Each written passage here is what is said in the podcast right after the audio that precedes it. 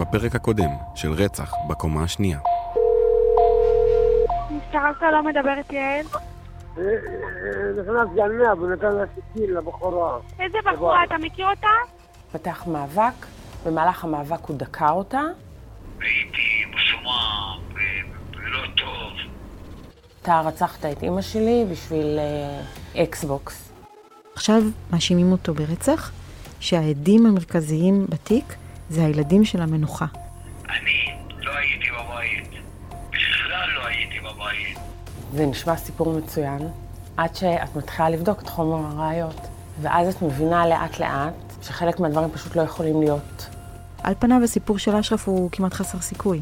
בזירה של אה, דקירה כל כך אה, קטלנית, עם כל כך הרבה דם, לא נמצאו טביעות האצבע של אשרף, לא נמצא DNA. אמרת לו בבס, אני רואה אותך, אני חף בבס. היי, אני גלי גינת, ואתן מאזינים ומאזינות לפרק השני בפודקאסט רצח בקומה השנייה. עורכת הדין סיגל עפרוני מנהריה היא לא הסנגורית הקלאסית, שטיילה קצת בדרום אמריקה אחרי הצבא ואז נרשמה ללימודי משפטים באוניברסיטת חיפה.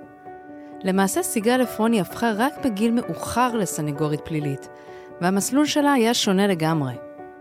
הבמאית לימור פנחסוב, שליוותה את המשפט של אשרף טחימר, חושבת שיש לזה קשר להחלטה שלה לא לוותר על אשרף.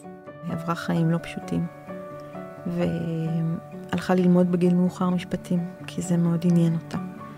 והתמידה בלימודים בתוך אה, מציאות משפחתית לא פשוטה. ולקחה על עצמה גם לגדל את הילדים שלה וגם להפוך לסנגורית פלילית, שזה מה שהיא חלמה עליו. רק אישה כמוה, אישה מהפריפריה, שעברה חיים קשים, ש... שנלחמה על עצמה ועל הילדים שלה ועל ההשכלה של עצמה ועל הכוחות של עצמה, רק אישה כמוה יכול להיות לה כזה כוח להילחם על תיק אבוד, על תיק צודק ואבוד. היא האמינה שצריך להילחם על כל אחד, ואשרף הוא דוגמה מצוינת לזה. אני לא יכולה להשאיר פה שום אבן שאני לא אהפוך אותה. זאת אומרת, אין מצב אה, שאני אה, אה, אוותר על בדיקת איזושהי ראייה מהראיות בתיק, כדי שאני לפחות אהיה שלמה עם זה שעשיתי את כל מה שאני יכולה לעשות, כדי להראות לבית משפט ולהוכיח שלא אשרף הוא זה שביצע את הרצח הזה. עורכת הדין עפרוני ידעה שהעובדה שאין שום ראייה פורנזית כמו טביעות אצבעות או DNA של אשרף טחימר בזירה, לא תספיק כדי לגרום לבית המשפט לזכות את אשרף. בשיטת המשפט הישראלית, העובדה שאין ראיות לא משחקת לטובת הנאשם. לעומת זאת, אם היו ראיות, הן היו משמשות לרעתו ומחזקות את התיק נגדו. היות והילדים של המנוחה טענו שאשרף נכנס לבית דרך החלון של הסלון, והחלון של הסלון ממוקם שתי קומות מעל הקרקע, גם לקפוץ למעלה וגם לקפוץ למטה, ולכן אנחנו מתכוונים להגיע אה, למקום. חייבים לבדוק אם זה בכלל אה, משהו שהוא אפשרי, ולכן אה, זו הבדיקה הראשונה שאנחנו הולכים לבצע. עורכת הדין עפרוני אמרה ועשתה, וכך ביום חורפי אחד, היא נוסעת עם המתמחה שלה לשפרעם, לבקר בזירת הרצח, בבית משפחת אבו ג'ליל. הבית הסמוך, איפה שגרו אשרף טחימר ובני משפחתו, היה נטוש. הוא הוצת ועלה באש זמן לא רב לאחר הרצח של מרוות אבו ג'ליל. בני המשפחה שהתגוררו בו אספו את מעט החפצים שהיו להם והתפזרו למקומות אחרים. הם לא רצו לחכות לנקמת הדם שתגיע, וגם ברכב של עורכת הדין עפרוני הייתה תחושה של פחד. שתיים, אחד. סיגל, לאן אנחנו נוסעים?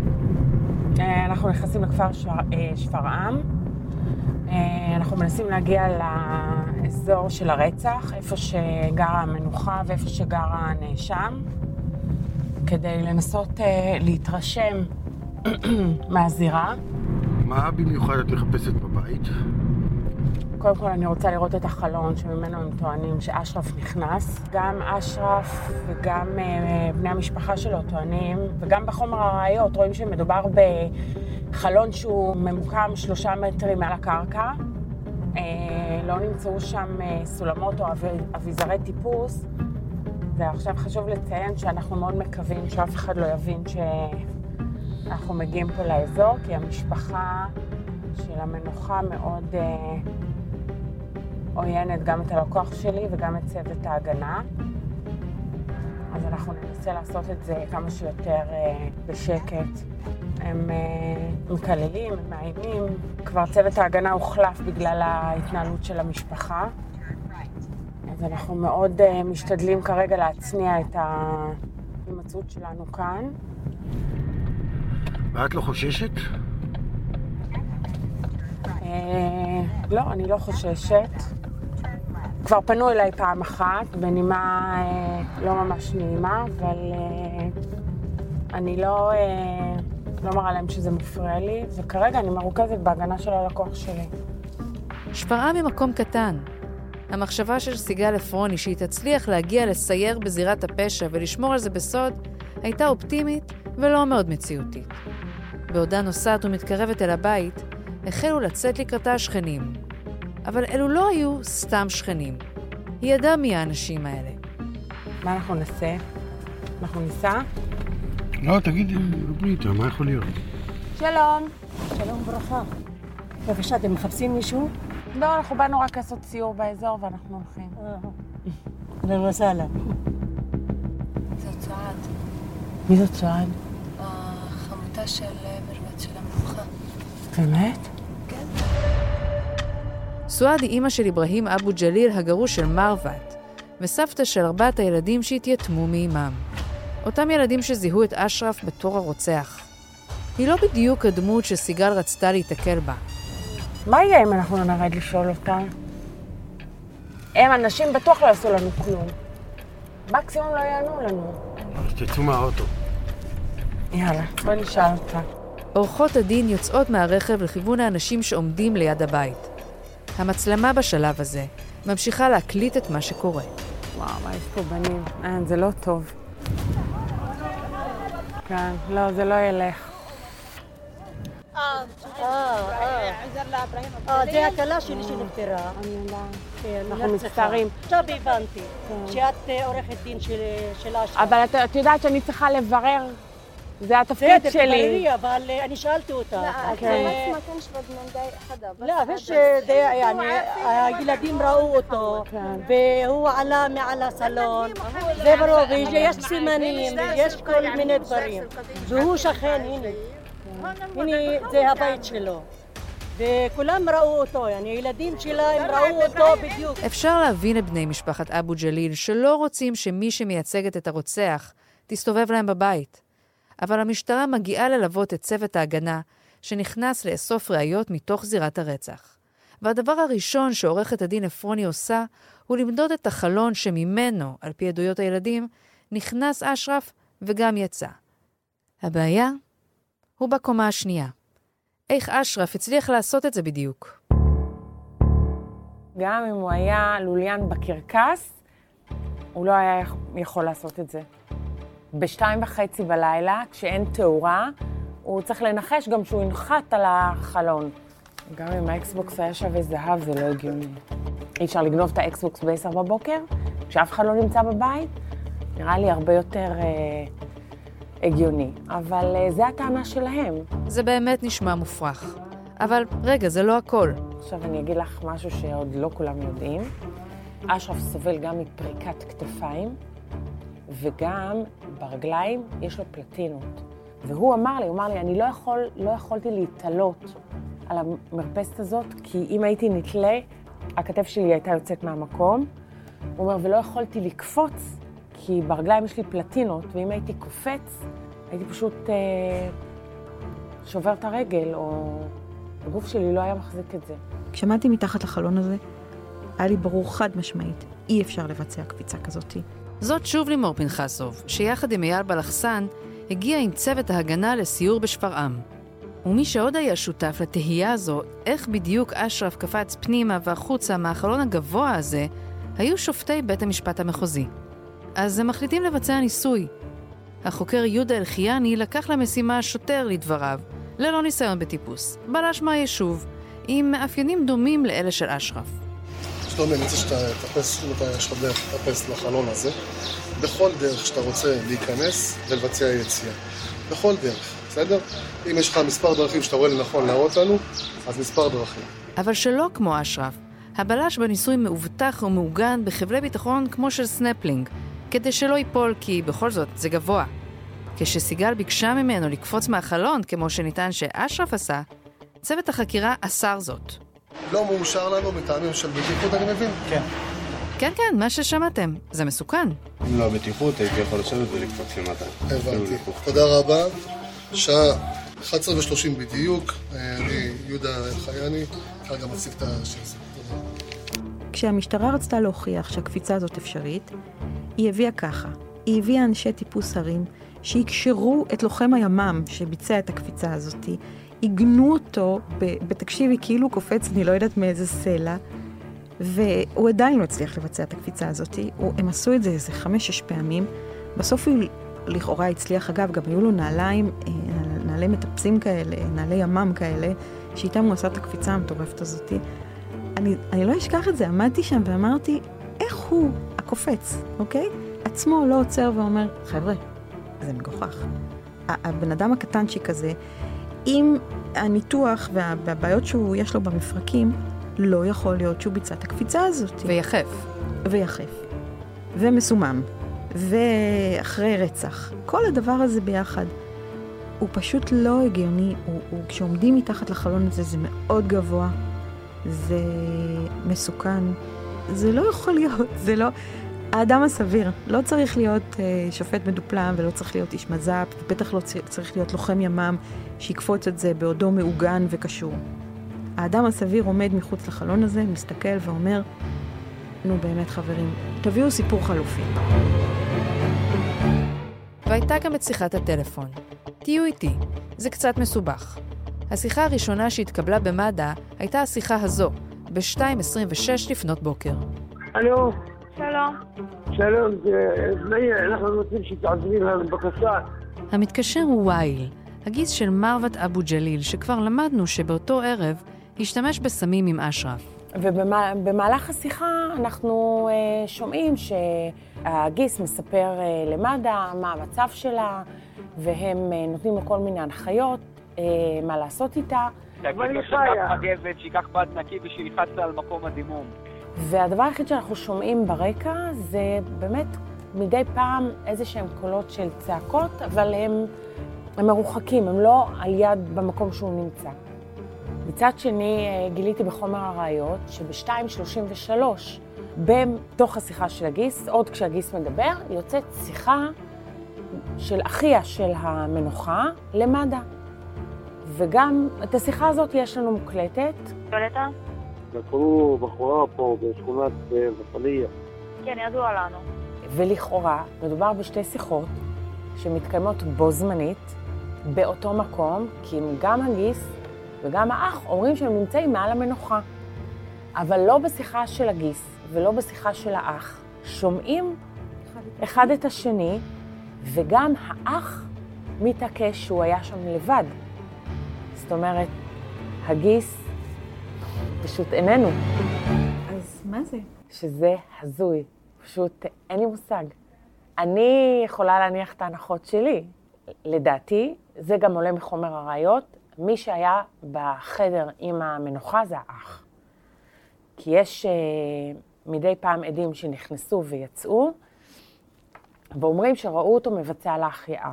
על מי שאנחנו לא שומעים, אה, זה על הגיס. אף אחד לא ממקם את הגיס בתוך החדר של המנוחה, חוץ מהגיס עצמו. וכשבודקים את הזמנים, מגלים עוד דבר מוזר. הבת של מרוות אבו ג'ליל מספרת בעדותה שקודם כל התקשרה לדוד שלה מצד אימא שלה, פראג', ורק אז העירה את הדוד השני, את הגיס וייל, שגר איתה באותו בית. הטלפון הראשון, לפי רישומי השיחות, היה ב-2.26, כך שבשעה הזאת שבה וייל התקשר למד"א, לפי עדות האחות, הוא עוד ישן, והיא עדיין לא העירה אותו. אז איך הוא כבר נמצא ליד הגופה? אני יכולה להגיד לך שבתחושה שלי, החקירה בתיק הזה בערך הסתיימה לפני שהיא התחילה. ומהרגע שעלה השם של אשרף כחשוד בתיק, ולאור העבר שלו, ולאור העובדה שהוא נרקומן, ולאור העובדה שהוא פשוט אדם שכולם אוהבים לשנוא. אז המשטרה לא אה, בדקה את הגרסה של מי שהיה בדירה לגבי מה שקרה שם, ולא בדקה גם שום אופציה אחרת, שאולי יש חשוד אחר, או אפשרות שהדברים לא היו כמו שהם. ומי שקורא את חומר הראיות לעומק, הסתירות והתמיהות וסימני השאלה פשוט זועקים מתוך חומר הראיות. אי אפשר שלא לבדוק את זה, ואי אפשר שלא לתהות האם הגרסה שסופרה לגבי מה שהיה שם באותו לילה, היא לא הגרסה הנכונה. המשפט של אשרף מתנהל בבית המשפט המחוזי בחיפה. לפרקליטה ממחוז חיפה שמנהלת את התיק, קוראים עורכת הדין אפרת גרינבוים. היא קודמה מאז. היום היא עומדת בראש המחלקה הבינלאומית בפרקליטות. עורכת הדין סיגל עפרוני הביאה לבית המשפט שלל ראיות שמחזקות את הטענה שלה, שאשרף הוא לא הרוצח. הכתף הפרוקה, החלון שלא ניתן לקפוץ ממנו ואליו, היעדר ראיות פורנזיות וגם זמני השיחות והשן על הכרית, אבל השופטים לא מאוד התרשמו. ואת יודעת מה היה הכי עצוב לי? ישבתי שעות בבית המשפט. באנו להקשיב לדיונים, ואני אגיד לך משהו שקשה לי לומר אותו, כי אני מאמינה בבית המשפט. לא היה לו סיכוי. לא היה לו שום סיכוי. היה ברור לי מהדיון הראשון שהוא יורשע. היה ברור לי מהדיון הראשון שחושבים שהוא נורא אלים, שחושבים שהוא רוצח. וכל מה שסיגל הביאה, דברים קשים, התנפצו אל הקיר הזה, שהדיפולט היה, הוא רוצח. עכשיו אומרים, כל אדם חף מפשע עד שלא הוכח, אבל היה שם משהו פנימי, בהבנה, וגם הרגשתי אותה מהשופטים, כן, אני מדברת על הרגשות, כי אמ, ישבתי והסתכלתי בהם שעות על החוסר סבלנות, על האמפתיה, למי יש אמפתיה לזה, זה רואים את כל הדברים האלה. ולא היה לו סיכוי. אבל אשרף, השופטת, אתה עצבנת אותה? אתה עצבנת את השופטת? לא, שהייתי, הייתי קצת, התפרעתי בבית משפט. כן. התפרעת? כן, כן. קיללתי על התביעה פעם. איך אתם, יעני, עושים לי דבר כזה, ואת לא מתביישת, ואין לך כלום בתיק. הוא ישב זועם, הפריע, צעק. השופטים היו צריכים לנזוף פה, לאיים עליו שיוציאו אותו.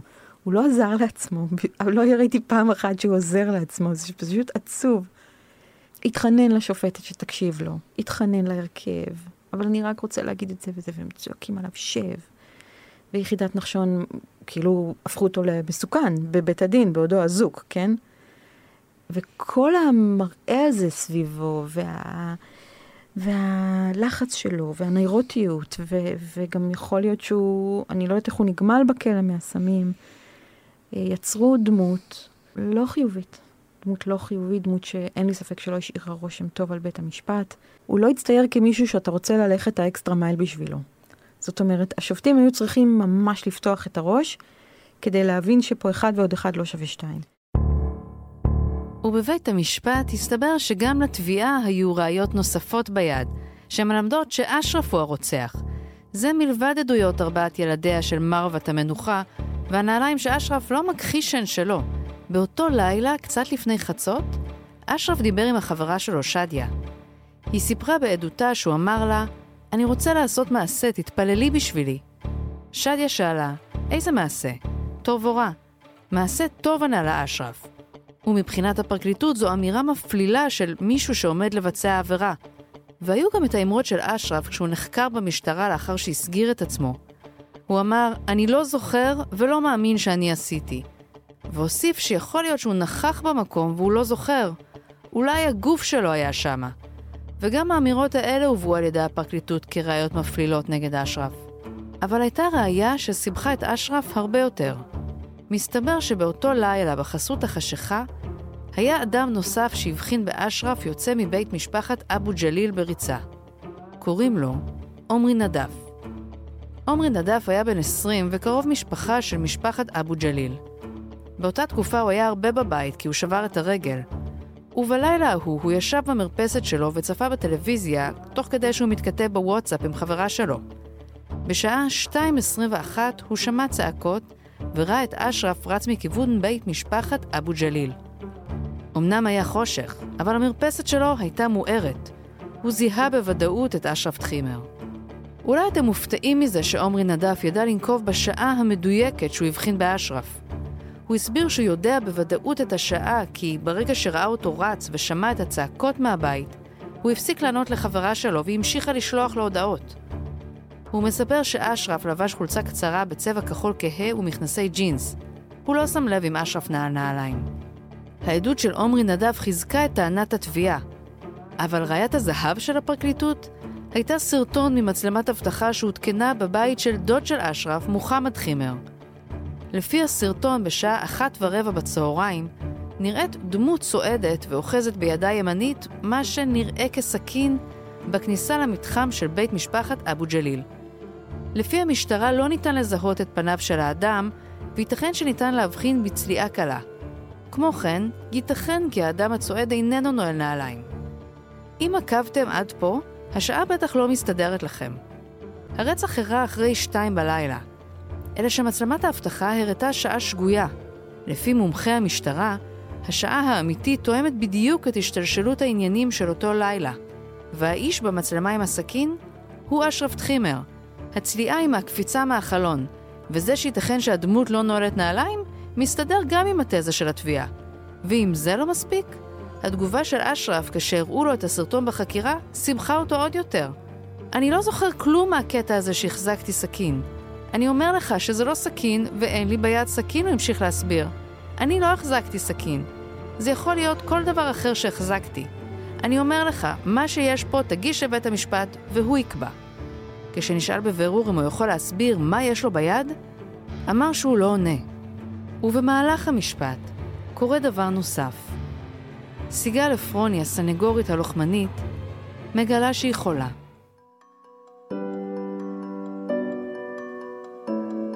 ולאט לאט ככל שהמשפט אה, מתגלגל, היא מגלים לה סרטן, היא לא מרגישה טוב, וכולם מבינים שאין סיכוי, הסטטיסטיקה ממש לרעתה.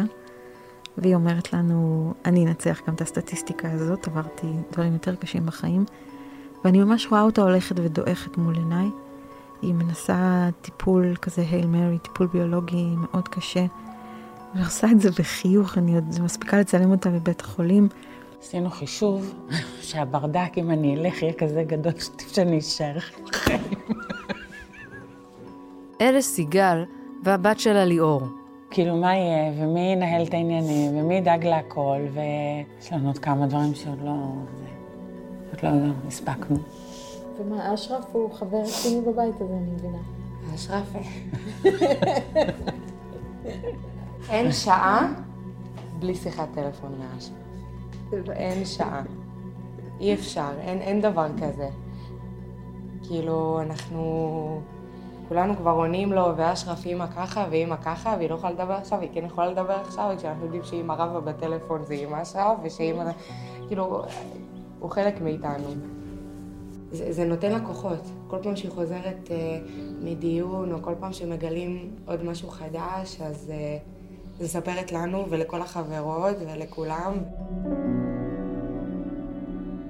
את יודעת, האישה הגיעה עם פאה אחרי כימו לדיונים בבית משפט. זאת אומרת, היא, היא, היא... והיה לה קשה לעמוד כבר, והשופטים אפילו כיבדו את זה וציינו את זה. זה היה מאוד חזק, זה היה מאוד עוצמתי.